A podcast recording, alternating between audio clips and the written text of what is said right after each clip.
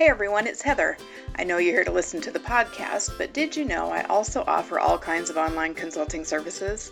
Stuff like webinars, book studies, curriculum training and consultation, and even companion activities for podcast episodes to use for staff development. If you're interested, you can check out my website at www.thatearlychildhoodnerd.com, or you can email me at heather@thatearlychildhoodnerd.com. Thanks for listening. Grab your highlighters. Can't find them? They're probably right there in your pocket protector. It's time for that Early Childhood Nerd podcast. Let's get nerdy. Here's Heather.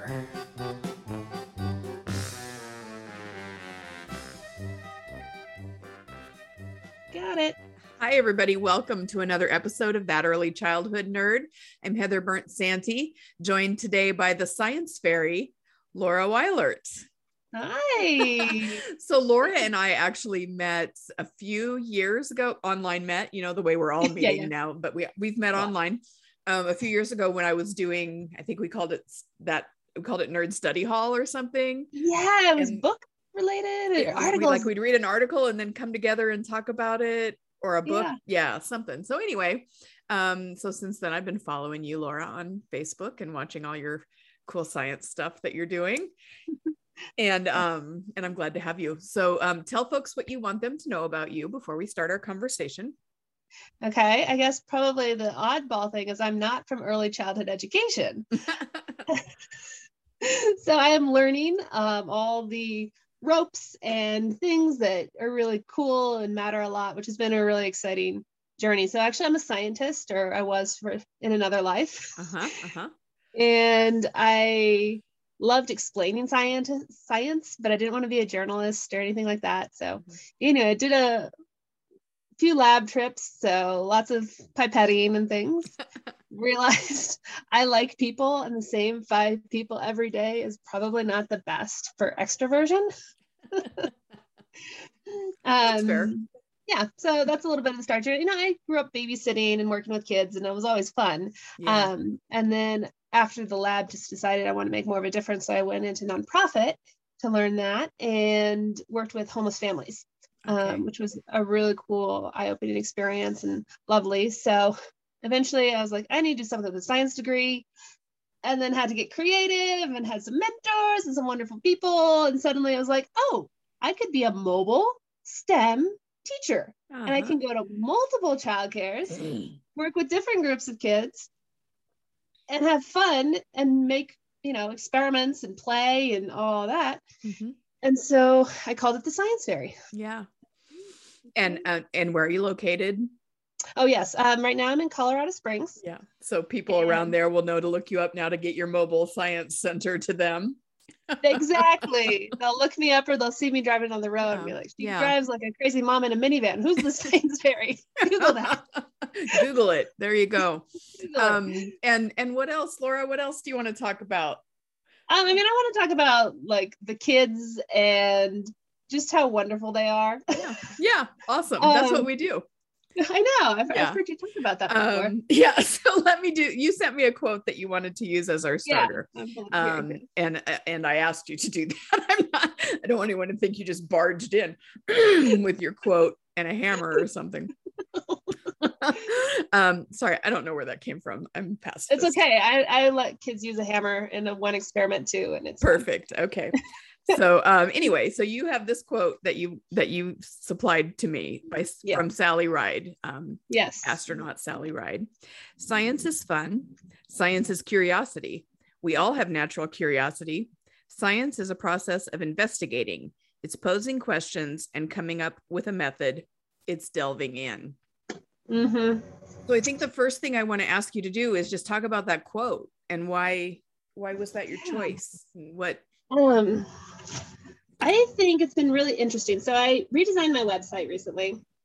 I'll go off on a business tangent, and they just put in all these pictures of the perfect teacher. I just realized that it's really loud. The perfect teacher, everyone in their lines, everyone's papers, all this stock photography of what they thought early childhood education was about. Mm-hmm. And I'm just reminded of my time this morning with little Zane, and he like can't not grab the next thing that I'm pulling out of my tub, or he's going straight for the tub, which is like my big number one no-no, like that's my tub, you respect it, we do the activities in order. Uh-huh. But it looked like utter chaos, but he is experiencing that just delving in, because his method for how do I figure out this new material is I'm going to touch it, I'm going to grab it. It's perfectly developmentally appropriate, but it's not what people expect out of early education. And then you go read something from a accomplished astronaut, and she's like, yeah, it was supposed to be all that fun stuff we did when we were kids. Yeah. And so people talk a lot, and I think most of the time when I hear it, it sort of sounds like a cliche, or like lip service, but people talk all the time about how children are the ultimate scientists. And I mean, I believe that's true, but I think a lot of times people say that not really understanding how children are scientists. It's a different experimentation method.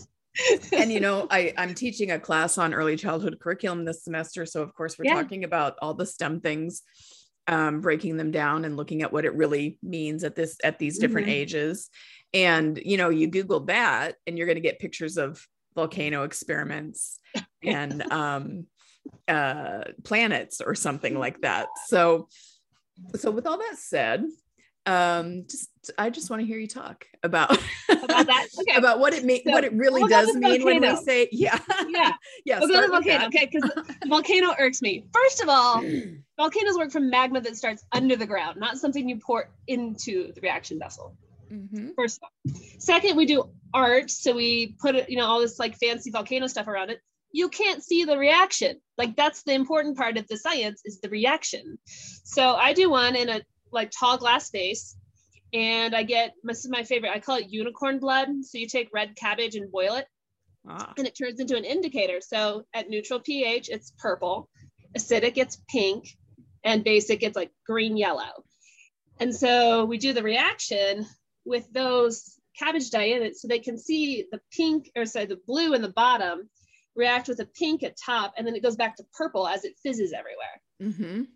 But it's the actual reaction. It's not this idea of science that we have, which I think is what you're talking about with the volcano, is it's this idea of that. And you go on Pinterest and everything's food color science, which is a great segue, Heather, to my book. Perfect. You're doing great, Laura. Okay. So my book takes down and breaks real STEM. So there is a science one, which is about corn and different things you can do with corn kernels and all these different things. Then there's one with electricity. There's one with money. And that includes a technology, a blockchain Bitcoin game that I have on film because it's a how-to manual. So I have films of how to do it. Okay. And I have a YouTube of me teaching 2 four-year-olds blockchain. And like, they mostly get it. All right. I didn't expect that, but go on.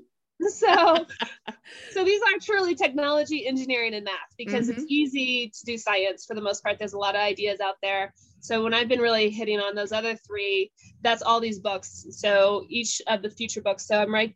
The first one is free. So it's a month long of STEM activities for every day. Mm-hmm. And it's got shopping lists. So everything is lined up per where you'd buy it. Mm-hmm. And it's got a glossary, and it's an ebook. So it uses the best of the tablet without being a tablet for the children, so that the teacher's holding their tablet. I've got a little magnifier clip you can get for $7 that you put over the camera, and it acts as a zoom lens and a microscope. Oh. And then I'm recommending it to directors because teachers are already there with the tablets, so they can get those great active pictures, because I tell you, STEM experiments are great pictures, as you've seen on Facebook. They're a lot of fun. Marketing. So, marketing, exactly. Yeah. So we could, where do they get it? Do you have a website? What's your website? I know I have a domain, actually. It was tricky to get, but I got it. So it's books.thatscienceferry.com. Books. That science fairy. Okay. So you're That Science Fairy and not The Science Fairy. The kids and most of my customers know me as a Miss Science Fairy. Because I get very picky. if people call me the early childhood nerd. Yeah, because you've got that thing going on too. Besides, and not that early childhood nerd. Yeah, so we're like early childhood nerd twins or something. I know. Nerdy. Yeah, yeah. We got the education on it. Yeah. So I guess I was coming in expecting to really just talk about science, but can we go math for a minute? Yes. We can go math. So we, like I said, I'm teaching this class and we just had a conversation about math in the early years and what the foundational kinds of skills are. And Indiana's, early learning standards are called the foundations. It's pretty appropriate. It lines up pretty well with appropriate expectations at 5 different age stages. Yeah. So we talked about how it's really more about sort of helping children develop the skill of thinking mathematically. Mm-hmm. And because as an adult, I'm not math confident, I had a hard time answering some of their questions about, I could talk about activities and skills, but I couldn't connect it to like the kinds of things that they're expecting to happen math-wise later. So, what are your thoughts on that? I think this is my strong thought. Are we ready to lead with that? I'm ready. Okay. Kindergarten readiness. What do kids need to count to? Oh, 10. It depends on who you ask. Okay. Well, okay. Maybe it's helpful, but here in the early ed classes I took, it was, they need to be able to count to 10. That's it. You know, move on. Yeah. Which is just so erroneous because 10 is a confusing number. Yeah. And it works really well if kids go into math and don't understand 11 or 12, because 10 and 100 kind of makes sense when they start hearing the word percents for different things. Mm-hmm. It makes sense for prices. But when banks are trying to get loans out to people who can understand that 11 would be 10%, that looks a lot more significant. Mm. So if people can only go to 10 in their early education, the whole concept of more than 10 or more than 100 doesn't match up with the foundation that the kids have. Mm. So my big deal is you count until 12, because you have to memorize every single syllable up to 12. And then you just kind of do this little language wobble. Mm-hmm. So if you say 310, 410, 510, 610, 710, there's a little bit of a pattern to get them to that 20. And once they get the pattern at 20, it all just opens up for them in math. Yeah. And we don't do that. So 12 is my big deal. That, and I learned this from a book by a really nerdy math person. And she said that the reason kids will get to 6 and then they kind of go, and then it takes them on, and they'll do that for months and months and months because the teachers aren't realizing that 7 has 2 syllables. So if kids are doing their appropriate one-to-one association, then they get to 7 and it doesn't make sense. And it so disrupts the pattern. It's not a pattern. Yeah. Mm-hmm. Yeah.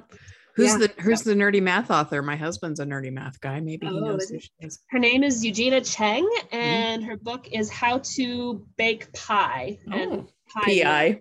Yeah, I'll have to ask him if he knows that one. Yeah. As I'm thinking about it, I think in Indiana, in the early learning standards, it says that an older preschool child, a 5-year-old, should be able to count 1 to 10. And by the end of kindergarten, they want them counting to 20. Yeah. Or writing the numbers 1 to 20 by the end of kindergarten or something like that. Were you going to say something else?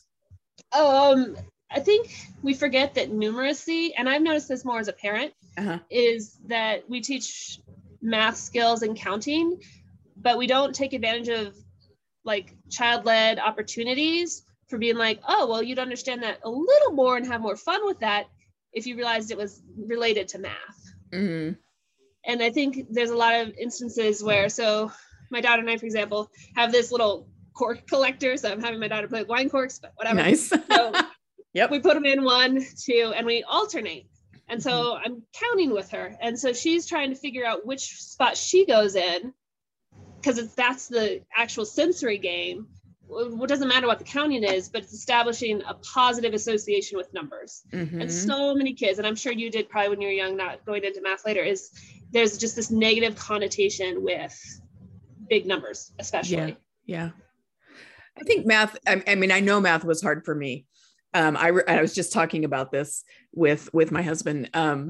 I can remember sitting, and I went to a very small high school in a very small town in Nebraska. And there were like 24 kids in my graduating class. And there were like 3 math classes you could take, and we all took them together and just moved through. Right. And but I remember vividly sitting in one of those math classes and thinking, you all must have been to a secret meeting that I wasn't at, because they all knew what he was talking about. And it was all like brand new language for me. And so I grew up feeling like, you know, I can't do math.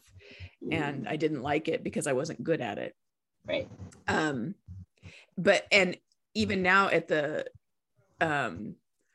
community college where I am, I don't know about the statistics now, but before I was program chair, another program chair told me that they had, it was not unusual for an early childhood degree seeking student to not finish their degree with only the math class left, because they were so intimidated by that. And I think it's hard then for people who have that math anxiety. And I think this fits for science too. Mm-hmm. Regardless of whether it's, gender related or not, sometimes that's a stereotype. But anyway, I feel like it's hard to expect them to go in with confidence to try and meet what children need at these ages for their science and math sort of foundational skills, or to see the science and math that happens in play, because in our minds, science and math is this scary, hard thing. Right. Versus what they're actually probably guiding the children in organically. Yeah. So, there's, I remember her saying, you know more math than you know, yeah. After watching them and observing them interact with children during play and during different activities. Yeah. I believe it. Yeah. Math has been good. So I was struggling because every state has a different math, completely different standards, right? Yeah, like, right. It's weird that way. Yeah. But when there's Common Core, I'm like, I've heard these things. What do I do with that? So in writing the book, I wanted to align the standards and be accessible to people from all states and regions. And so reading through them was really interesting. Yeah, I bet it was. How do we get there? But I realized that a lot of the activities, going back to what they're doing in play, I started the activity and then I looked down, I'm like, oh, wait, that is this standard. I got to it backwards. And I think if teachers could be coached a little bit on that, from where the play transitions into just a little slight difference in instruction, and suddenly you've met a math standard. So that's what I was hoping to do with all those activities in the book. They almost all have a math standard that they reach. So yeah, but math is an interesting realm. Yeah. Yeah. So I want to circle back to science for a minute, because there were 2 things I talked about. One was the volcano and one was the all children are scientists question. Okay. So I want to come back to that and just see, what's your reaction to that? Because that, a meme with that quote, and it pops up in my Facebook timeline at least once a week by people who I know are not really crowded, or maybe really allowing the kind of appropriate experiences that allow children to be the scientists they're calling them. So anyway, I'm going to stop talking now and see what your response. Well, I was hoping to talk longer because it's a tough question. Yeah. It's a good one. Science is a way of knowing, and children don't yet know what they know or don't know. So they start off, babies trying to decide between light and shadow, and their eyes are going back and forth. So at some point, that biological process is going on. And now as they interact with adults, suddenly there's this other way of knowing, more the social emotional development. And then when they get to, 2 and 3, they're just really just taking everything in. And so there have to be a little like scientific and engineering of like how they're thinking, right? And that I think is one of the reasons we have childhood amnesia, is we're trying to adjust how we're learning into something that we can keep routing in our brains. And so, and then you hit the 3-5 level, or level. Kids level up to 3 and 4 and 5. Yep. Yeah. So as they're in the like 3 range, then they're at least aware of how they process information. And that's how they're finding out what things they're good at and what things that are frustrating to them. Mm. And so a lot of kids, there will always be those few kids who are going to be the Sally Rides, the astronauts. Like they have that just very particular way of doing things that's very scientific and engineering. But what I found is there's a whole nother group of kids at that 3-4 age that acknowledge it as a way of knowing, but haven't tapped into it as a very valuable way of knowing. So what I hope to do is hit that middle there and say, here's value to exploring it this way. Like, ooh, if we all mix and stir correctly, suddenly the magnetic slime works and, you know, you can all experience and touch it. But now they're thinking, oh, that patience, that persistence, that observation has gotten me a result that is interesting to my brain. Mm-hmm. So I think when we say there's little scientists and engineers, they're not these little, you know, kids with slide rules in their pockets. Their way of knowing has to be based on the real world, which is a huge challenge now because kids are so digital, like the real world, there's a disconnect there. Mm-hmm. So yeah, I think, you know, they're not necessarily little scientists and engineers, but they are scientific. Yeah. Okay. Yep. Yeah. That's, I think that's an interesting distinction to think about and maybe will help some folks sort of process the difference you just described. What kinds of things are your favorite things to do with young, you know, children under 5 or under 6? Yeah. I have a lot. So they're all small group designed because most of my classes are 8 kids. 3 to 5. Sometimes we have school agers in there, so that always throws a wrench in it. Oh boy, that would be tricky. Yeah. It's a fun wrench, but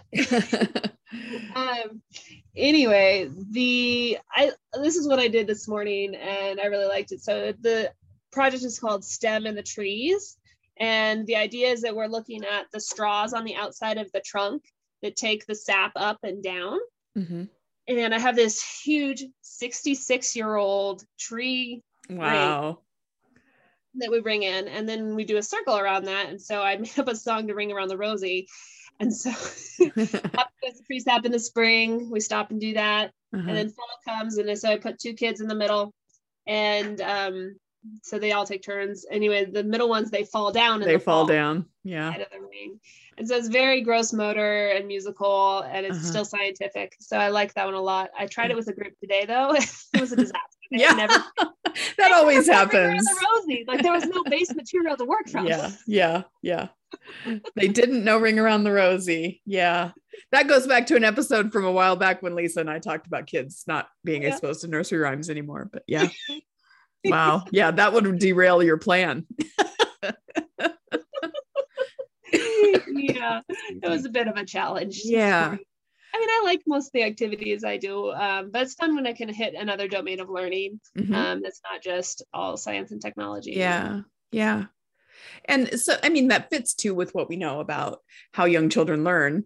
They learn best when their bodies are moving and they're actively engaged with something and not just sitting back and watching you make the volcano erupt falsely. Falsely. So yeah, that sounds like it could be a lot of fun for a small group of kids to do. I just lost my train of thought. Do you have another favorite idea while I try to regain my train of thought? I'll just put the whole weight of my podcast on your shoulders. Okay. No task here. It's like, I want to think of a technology one. Oh yeah. A good one for technology. That's kind of unique. That one is pretty simple. So going back to moving our bodies, a gross motor, HTML code, right? It says HTML at the very beginning of a web page and says, start reading this. And then at the very end, it says /HTML. So I put HTML in the little carrots and HTML/HTML in another thing, glue that to a sign. And we play red light, green light. Oh. So that's flash. That means you're stopping your coding. And, you stop your coding, and then you go. And then you stop, and then you go.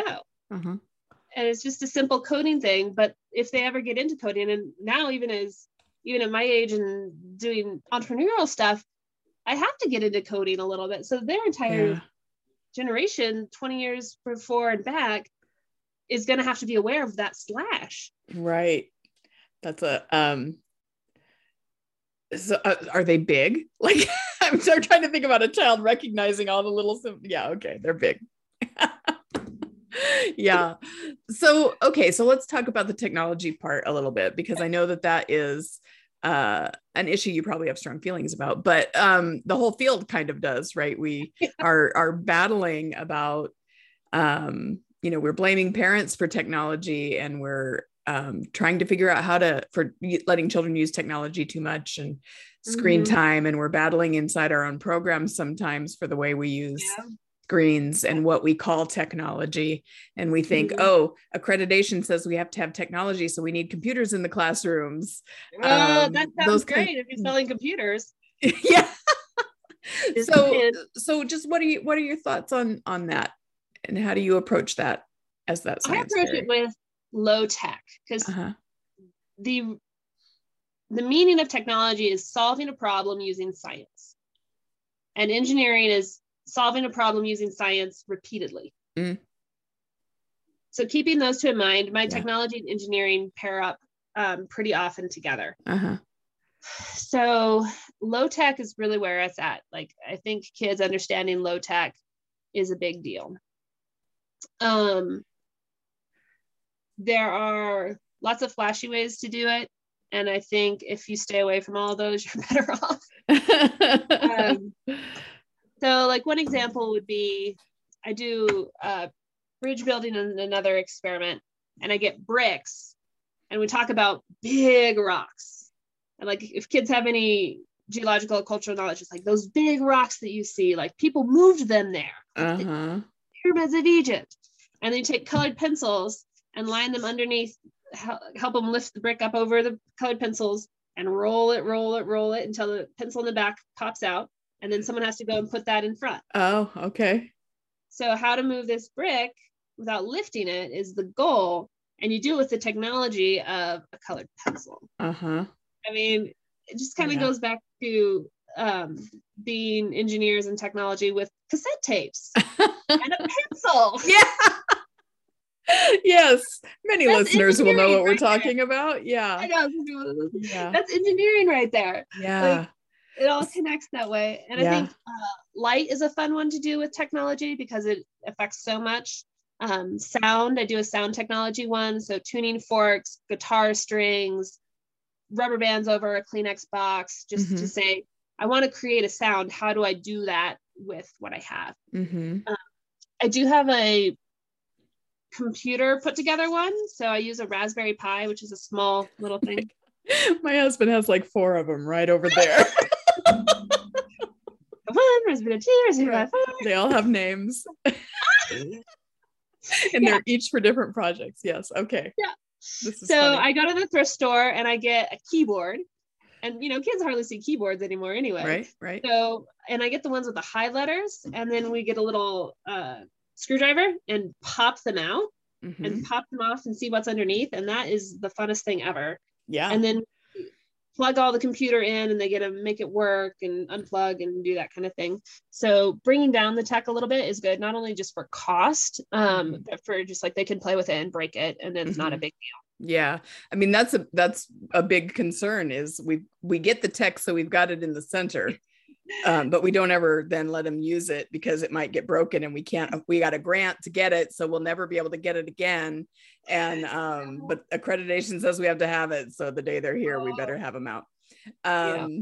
So tell me again, what was your definition of technology at the beginning of that? Technology is solving a problem. Solving a problem using science.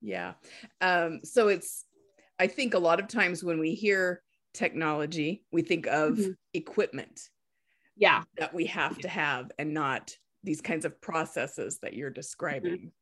Process, that's a key word you pulled out there. I am I could picture very clearly several preschool children that I know, their faces, if we tried to do that brick and colored pencil thing, they would be so into that. And really, that would be, so I got to find some place to find a group of kids to play with again now, right? So we can try. And then you got to divide them in groups and make them compete now. Yeah, right. Competition with three 4-year-olds. So that, oh yeah, that was really interesting. And to be fair, I think that, I have to say this, to be fair, I think that in the NACI accreditation standards, when it talks about technology, at least when I was a director several years ago, it did say, you know, any kind of like cameras and scales and things like that would meet the criteria. But I think the other thing with just getting equipment to meet those kinds of standards, or to meet, you know, parent expectations of technology or whatever, we think it has to be really expensive. And what you're describing doesn't necessarily sound like it needs to be all that expensive. That's the idea. Yeah. That's the idea. So do you do a lot of thrift shopping for your stuff? We have the best thrift store chain here. It's called the ARC. Oh. And they have the best stuff. Their people can like organize and think what should go together and what's really valuable, but no one's going to notice it's valuable. So like, I'm just at awe of my 19th Street Walmart, I'm saying, our thrift store. Yeah, yeah. There's another Walmart on 19th Street. Yeah. Okay. So, yeah. And actually I started a little vlog where I've only published like 2 episodes, where I film myself going through. So I've got my daughter in the cart and then like I've attached my phone to the back of the kid thing. And so the kid thing. I just zoom around like, oh, look at this. And like, I'm trying to find another grabber, you know, those like things when you have surgery, you gotta grab. Yeah. Because there's a experiment where the kids lift up a paper helicopter and drop it, but they are never tall enough for it really to go. To really get up there. So you've got a grabber. So every time I go to the thrift store, I go over to the barrel where they have long tall stuff and I'm like, is there a grabber in here? Fun. I just, because I think so many, it's not quantifiable, I can't back this up, but so many early childhood people just take great delight in thrift stores, and some feel like everything has to come from the catalog, and it really is another one of those little divides among us to see what we can get. And it's one of my favorite things to do, because then I think also families get to see that. So it's advocacy. It's good to do those things with the children, but if we can find a way to show the families what we're doing, to talk about why it is science or math or technology or engineering, then it's a little bit of appropriate family education and advocacy. That's really cool. I never thought of it that way. Much more authentic parent education than a lot of what our parent education efforts look like sometimes. Yeah, and what I'm hoping to go back to the book series is, because it's an ebook and it's on that classroom tablet, the teacher is running the activity, but then the tablet's not doing anything, but it can be there to take pictures. Oh. But it's not in the children's hands. That teacher's able to take those pictures, so then you can do that advocacy. Right. I forgot that that's the final piece is working with parents, and so then they're using the camera, but the camera isn't the activity. I mean, the tablet isn't the activity. It's a piece of the whole process. It's a tool. And I think that also gives kids, and maybe your co-teachers, who knows, really, I guess, appropriate modeling, or modeling of an appropriate way to use that screen or that tablet or whatever it is, and that it's not sedentary. It's not just for sitting and looking at, or sitting and, you know, playing games on or something like that. So lots of good packed in, also a really fun thing to do. Yeah. And it keeps them engaged that way. Yeah. And then too, there's really cool meta things you can do with a tablet. So one of the sound technologies, which is actually going to be in a later book of this series, is using a decibel meter and using a pitch creator, which there are little apps that do. And so suddenly that tablet is really doing the work of advancing the technology from low tech to high tech. Mm-hmm. And kids are seeing how that happens. Mm-hmm. So I think that's kind of another advantage of being strictly an ebook. Yeah. Okay. Yeah. I would never have thought about that. That's, yeah. But I see that connection. Yeah. So sorry, I'm losing my train of thought. I get, oh, okay. I always talk too fast. No, that was completely my fault. This is excellent pod right now. I know the listeners like it best when I talk about what I can't remember. We all sympathize because we're like, we remembered everything today. Right? Yeah. That Heather, what a fool for forgetting things. I sure would never do that. Well, you know, I feel like I put myself in this position of being a talker, so I should never run out of things to talk about.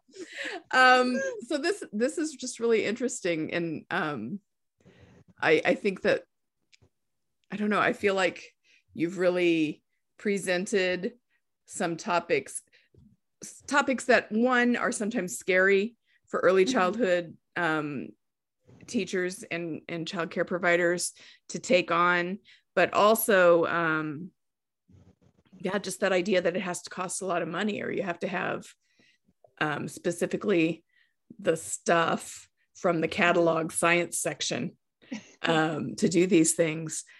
So I think you've given those two groups sort of a light to follow, to move forward with offering these things for kids. And I think that's great.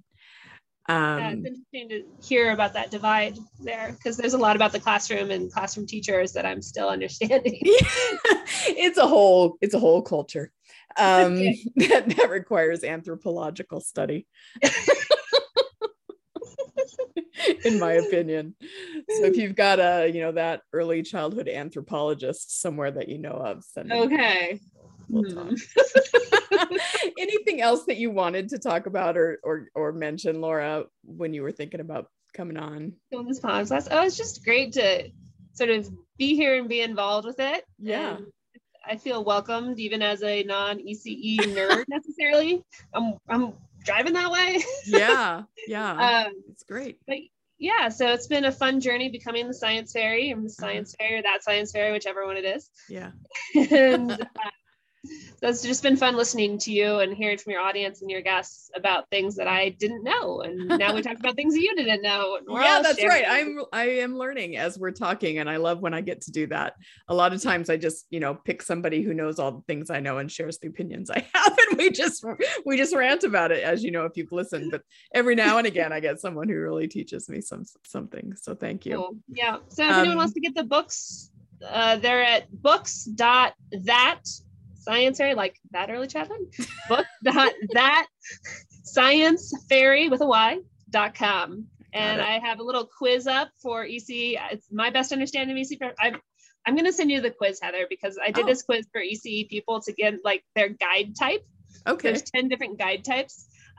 So people can take that and then sort of see at the very end of that how it relates to the book and how it could relate to their classroom. So. Oh, that's a cool idea. Yeah, I'd love to see that. Well, I'll send it over. Awesome. Yeah. And thanks for mentioning. I was just going to say, better give them your website again so they can order, better give them that link to the book. Yeah. Yeah. That's great. I got it. It was a struggle, but it's there. You got there. We did it together. All right. Thank you very much, Laura, for coming on and for all that you're doing. And I will we'll be in touch, I'm sure. And thank you everybody for listening to another episode. And that's all for that early childhood nerd this week. Perfect. Thanks, everyone. Bye. Bye. That's the show. Now go get your nerd on.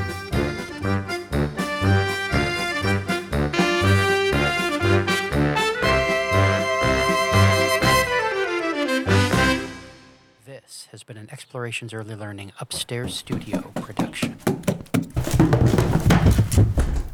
Oh.